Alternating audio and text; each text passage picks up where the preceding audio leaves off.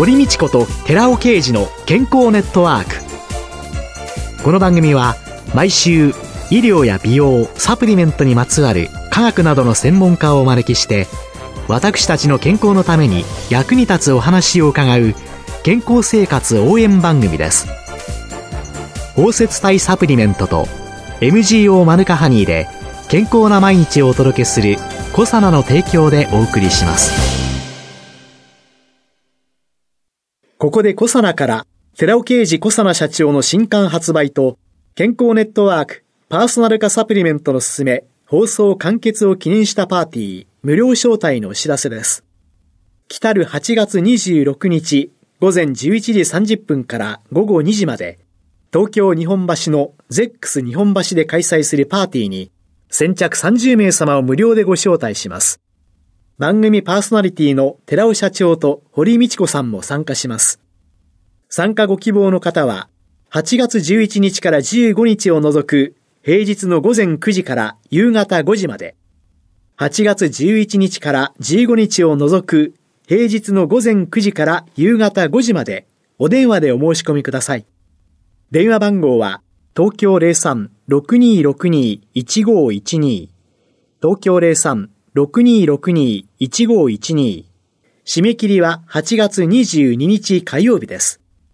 寺尾刑事小佐奈社長の新刊発売と健康ネットワークパーソナル化サプリメントのすすめ放送完結を記念したパーティー無料招待のお知らせでした。こんにちは、堀道子です。今月はフードバランスアドバイザーの小針エリカさんをゲストに迎えて、食による夏の健康対策をテーマにお送りいたします。小針さんよろしくお願いいたします。よろしくお願いいたします。小針さんのお肩書き、フードバランスアドバイザーって。これはですね、私2010年に会社を立ち上げまして、自分でまあ作ったオリジナルの資格なんですけれども、ええ、バランスよく食べるためにはどうしたらいいかということで、食材の選び方や効果的な調理法や栄養学、それからバランスの良い献立の作り方などを学ぶ健康維持や生活習慣病予防など、それぞれの目的に合った適切な食事のアドバイスを行うような資格になっております。バランスよく食べることが美容だとか健康維持、そういったことに全部つながってくると思っております。今年は本当に暑くて、そうするとね、もうそうめんとかね、はい、ツルツルで終わっちゃいたい。でね、でも熱中症の予防ということを考えますと、はい、どのような食材、栄養素などを取るべきなんでしょうか、はい、まず、熱中症の予防という観点で最初にまず大事なのが、まず水分ですね。それから、どうしても汗と一緒に塩分も流れてしまいますので、塩分補給。はい、それから、糖質。こちらも体内での水分の吸収を促す働きがありますので、糖質も大事ですね。はい、あと、カリウム。カリウム。野菜などにね、多く含まれているカリウムという成分があるんですけれども、これも汗と一緒に排出されて減少してしまうと、脱水症状につながってしまいますので、カリウムも積極的にとっていただきたい栄養素になります。主に炎天下で作業をしたり、運動をされるような方は、スポーツドリンクなども一緒に飲んでいただくのがね、大切かなと思います。あとは栄養素っていうとですね、はい、疲労回復ですね。どうしてもこの暑さで体がどうしてもだるくなってしまいますので、疲労回復を促してくれる栄養素というと、一番大事なのがタンパク質。はい。それからビタミン B1。それからビタミン C とクエン酸。で、これはもうセットで考えていただくのがよろしいかなと。タンパク、ビタミン B1、C にクエン酸。はい。これだけをセットで一緒に取る。そうですね。やっぱりこういった疲労回復に役立つもの、あとこう酸っぱいものというのは唾液と胃液の分泌量をね、増やしてくれる働きもあるので、食欲増進作用もあります。あとですね、ビタミン B1 と一緒にぜひ取っていただきたいのが、アリシンという成分があるんですが、これが香りの強いニンニクとか、ニラとか、ネギ、玉ねぎ、こういったちょっと香りが強いユリ科の野菜なんかに多く含まれているアリシンという成分があるんですが、はい、これがビタミン B1 と一緒に摂ることによって、よりビタミン B1 の吸収が高まって、疲労回復効果がアップするんですね。ビタミン B1 とアリシンをセットにセットで。なので私がおすすめしているのがレバニラ炒めなんですね。レバニラ。はい。レバーでタンパク質が取れる？タンパク質とビタミン B1 もレバーは豊富で、あと鉄分もですね、どうしても汗と一緒に流れてしまいやすいので、鉄分も夏は補給が大事なんですね。うんこのレバーは全部入っているということと、あと、レバーと一緒にニンニクとか、ニラ、それから玉ねぎ、もやしなんかも入っていますよね。これも先ほどのアリシンが豊富なお野菜ですし、もやしはアスパラギン酸といって、疲労回復にとてもいいね、アミノ酸が含まれているので、もうまさにこのメニューは疲労回復にとても良いメニューになりますね。今おすすめのレバニラっていうのが出ましたけれども、その他なんかおすすめのメニューというのですか、まず、生姜焼きも豚肉を使ってますので、とても疲労回復に役立ちますし、あと、ゴーヤチャンプルー。はい。ゴーヤもこの苦味成分には胃の粘膜を保護する働きもあるので、夏風邪をね、予防するとか、あとビタミン C もゴーヤには豊富に含まれてますので、生姜焼きとかゴーヤチャンプルーはとてもいいメニューかなと思います。あとはですね、滋養競争という意味では、山芋こうちょっとネバネバした。成分というのは、ビタミン B 群やビタミン C も豊富に含まれていますし、体を強くする作用が高いお野菜ですので、夏バテでもう体がだるいなって言った時なんかはこういったとろろと、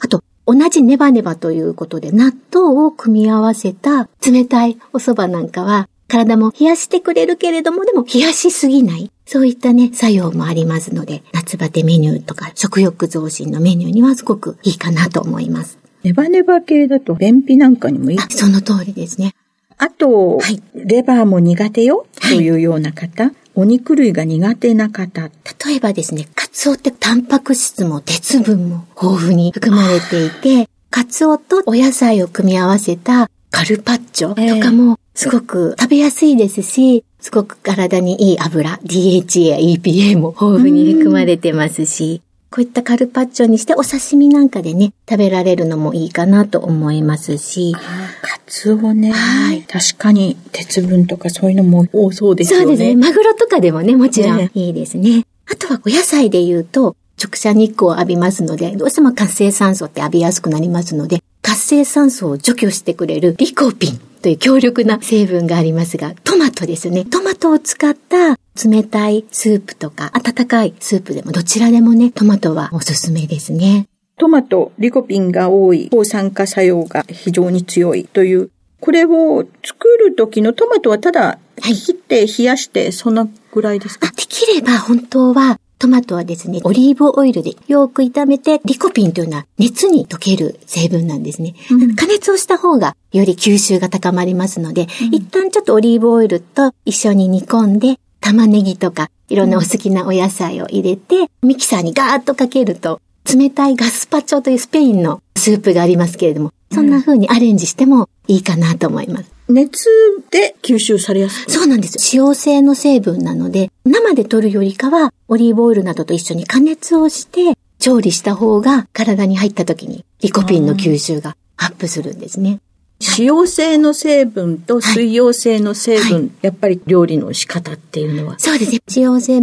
の成分は加熱をして取る。はいで、水溶性の成分は加熱をしてしまうと、せっかくの栄養素が損失されてしまいますので、生で取るっていう風に分けていただいた方がいいかもしれないですね。炎天下で仕事をしなきゃいけない人と、あるいはちょっと羨ましいかなって思う、ずーっと冷房のところで仕事できる人と、こういう人たちの対策っていうのはやっぱりどういうふうそうなんです。これも本当に分けて考える必要があるので、例えばもう本当に長時間炎天下で運動や作業される方っていうのは、まず作業する前、運動する前に必ず水分補給はもう必須なんですね。あとは時間を決めて、例えば20分に1回ずつとか、こう時間を決めて、喉が渇いていなくても水分補給というのをしていただかないと、やはり熱中症になりやすくなってしまいますので、なるべくスポーツドリンクだとか、お水とかいろいろ組み合わせながら、こまめにね、飲んでいただく必要があるんですね。で、その時にですね、冷たいということがすごく大事なんですね。やっぱり冷たくないと、ぬるくなってしまうと、熱中症、どうしてもなりやすくなりますので、やはり冷たくキープできるような保冷ボトルに飲み物を入れて、常に冷たい状態で飲めるようにしておくということも、実はとても大切なんです。冷やすそう冷やす体の中の熱を冷やすということですね。あと、屋内で。はい。涼しい環境でお仕事をしている方というのは、ずっと外で活動する人に比べて、スポーツドリンクをね、ガブガブ飲んでしまうと、糖分、塩分のオーバーになってしまいますので、涼しい環境でお仕事をされる方は、通常はお水とか麦茶、カフェインが入ってないようなお水で十分ですし、塩分とか糖分はご飯でね、昼食とか補給ができますので、そこまで意識しなくても大丈夫かなと思います。じゃあ、屋外で過ごされる方っていうのは、塩分、糖質、カリウム。はい。喉が渇いてなくても時間決めて,、決めて飲む。で、喉が渇くとか渇かないとかってなると、高齢者の方って、脱水状態になってても感じにくい方？そうなんですよね。やっぱり高齢者の方は若い方と比べると、どうしても温度に対する感覚が弱くなって、喉も渇きにくくなるんですね。なので、自覚症状はないんだけれども、脱水症状になっていたということもありますので、特に高齢者の方は、お部屋の涼しい環境で、まず我慢せずにエアコンをつけていただいて、で、喉が渇いていなくても時間を決めて、水分補給を積極的にされることがね、望ましいかなと思います。まあね、電気代が高いからとかね、節電だとかはいなんとか言われると、いあれだけれども、もう冷房なしではいられないですよね。そうです。もう命の方が大事ですので。そうですよね。はい。でもそういう中で、やっぱり運動する方も、その夏場に運動する時の注意なんていうのは、そうですね。なるべく、やはり涼しい時間って言っても、なかなか今はないかもしれないんですけど、なるべく一日の中でも涼しい時間帯で通気性のいい衣服を着て、首の後ろなどを冷やすような、今いろんなグッズもね、出てますので、こういったグッズを積極的に使いながら、熱中症にならないようにケアをしながら運動するということがとても大切になってくるかなと思います。1時間以上とか運動する場合は、100ml 中塩分が0.1から0.2%で、糖分は4から8%ぐらい含まれたスポーツドリンクを日本スポーツ協会さんではね、推奨されているんですね。飲料メーカーさんによっても配合率が変わってきますので、うんちょっと表示をね、確認されてから購入されるのがいいかなと思いますね。そういうのがスポーツをされる時の。これはでも、建設現場で働かれるような人でも。同じですね。もう1時間以上炎天下で働かれるので。働れるわけですねはい。あと、結構外出先の水分補給で緑茶とか、アイスコーヒーとかアイスティーとか、カフェインが含まれたドリンクを水分補給代わりにガブガブ飲んでいらっしゃる方も中にはいらっしゃるんですけれども、これちょっと注意が必要ですね。カフェインは体の中の塩分とか水分を排出してしまう働きがあるので、適量だったらいいんですけれども、ガブガブ水分補給代わりに飲んでしまうと、脱水症状を起こしやすくなりますので、そこだけちょっと気をつけていただきたいなと思います。はい。もちろんビールも。ビールももちろんそうですね。アルコールですので。ビールも脱水症対策にはならない、ということですね。はい。ありがとうございました。ありがとうございました。今週のゲストは、フードバランスアドバイザーの小針エリカさんでした。来週もよろしくお願いしますよ。ろしくお願いいたします。続いて、寺尾刑事の研究者コラムのコーナーです。お話は、小佐奈社長で、神戸大学医学部客員教授の寺尾刑事さんです。こんにちは、寺尾啓二です。今週は偽装マヌカハニーについてというタイトルでお話しさせていただきます。コロナ感染が問題になって以降、何度もテレビ番組でマヌカハニーがコロナやインフルエンザのウイルス感染対策に有効だと紹介されてから、マヌカハニーを買い求める方は確実に増えています。しかしながら、マヌカハニーをネットで購入される際には本物かどうか見極めることが大事です。なぜなら半分以上は偽物の可能性が高いのです。産経新聞の経済情報サイトの産経ビズでも2018年9月にそのマヌカハニーの偽装問題は取り上げられています。その記事のタイトルは液体の菌、偽装で甘い蜜、ニュージーランド産マヌカハニー、生産量以上に流通というものです。ニュージーランド第一次産業省は日本の農林水産省にあたるのですが、マヌカハニーの生産量と販売量が合っていないことを認めています。販売量1万トン余りに対して生産量は1700トンなのです。ということは、世界的には80%以上が偽装されているということになります。2019年の日本への輸入量は503トンですので、世界の約3分の1のマヌカハニーが日本に輸入されているとは考えにくいのです。そしてマヌカハニーの抗菌成分はメチルグリオキサール、略して MGO なので、MGO 含有量を分析すれば、マヌカハニーであるかどうかを判断できるのですが、日本でマヌカハニーを取り扱っているほとんどの業者は輸入しても MGO 分析をしていません。なので、おかしいと思ったら必ず日本マヌカハニー協会にお問い合わせください。日本マヌカハニー協会では、マヌカハニー製品を選ぶポイントとして、製品に表示されている MGO の数値や国際食品規格コーデックスで定められている品質基準である発がん物質の HMF の 1kg あたりの基準値 40mg 以下を厳守した製品を選ぶように推奨しています。しかしながら残念にも市販のマヌカハニー製品の中には発がん物質 HMF の基準値を超えている製品が多く出回っているのが現状です。例えば MGO が 1kg あたり 1100mg 以上含まれる MGO 高濃度の高級品と歌いながら MGO 濃度が表示よりも極端に低い実際には 200mg しか含まれてないようなものも高価な値段で販売している業者がいます。また100%マヌカハニ固形ドロップといって加熱加工によって発がん物質 HMF の含有量が規制値 1kg あたり 40mg 未満のところを 2000mg 以上含まれる製品を平気で販売している業者など、実際様々な悪徳業者が横行しています。日本マヌカハニー協会では調査した分析結果を公表していますので、自分の買ったマヌカハニー製品が心配な場合は、マヌカハニー協会のホームページで、その悪徳業者から買ったものかどうかをご確認ください。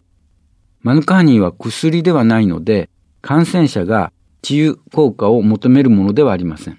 しかし、これまでの研究結果から、マヌカハニーはコロナやインフルエンザなどのウイルスの感染予防に効果のあることは明らかです。マヌカハニーはそれだけ価値のある素晴らしい蜂蜜なので、善良な方々を騙す悪徳業者は私は許せないのです。お話は、小佐野社長で神戸大学医学部客員教授の寺尾啓二さんでした。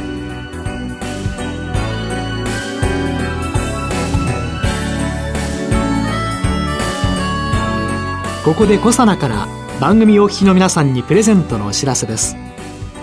優れた抗菌作用を持つ有効成分食物メチルグリオキサールを 1kg 中に 400mg 以上含むマヌカハニー MGO400 プラスにニュージーランドで栽培された無農薬の大麦若葉を配合したコサナのマヌカハニー青汁を番組お聞きの10名様にプレゼントします。ご希望の方は番組サイトの応募フォームからご応募ください。コサナのマヌカハニー青汁プレゼントのお知らせでした。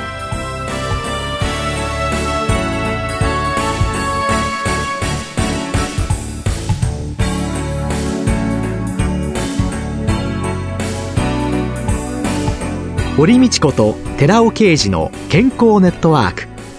この番組は包摂体サプリメントと MGO マヌカハニーで健康な毎日をお届けする「コサナの提供」でお送りしました。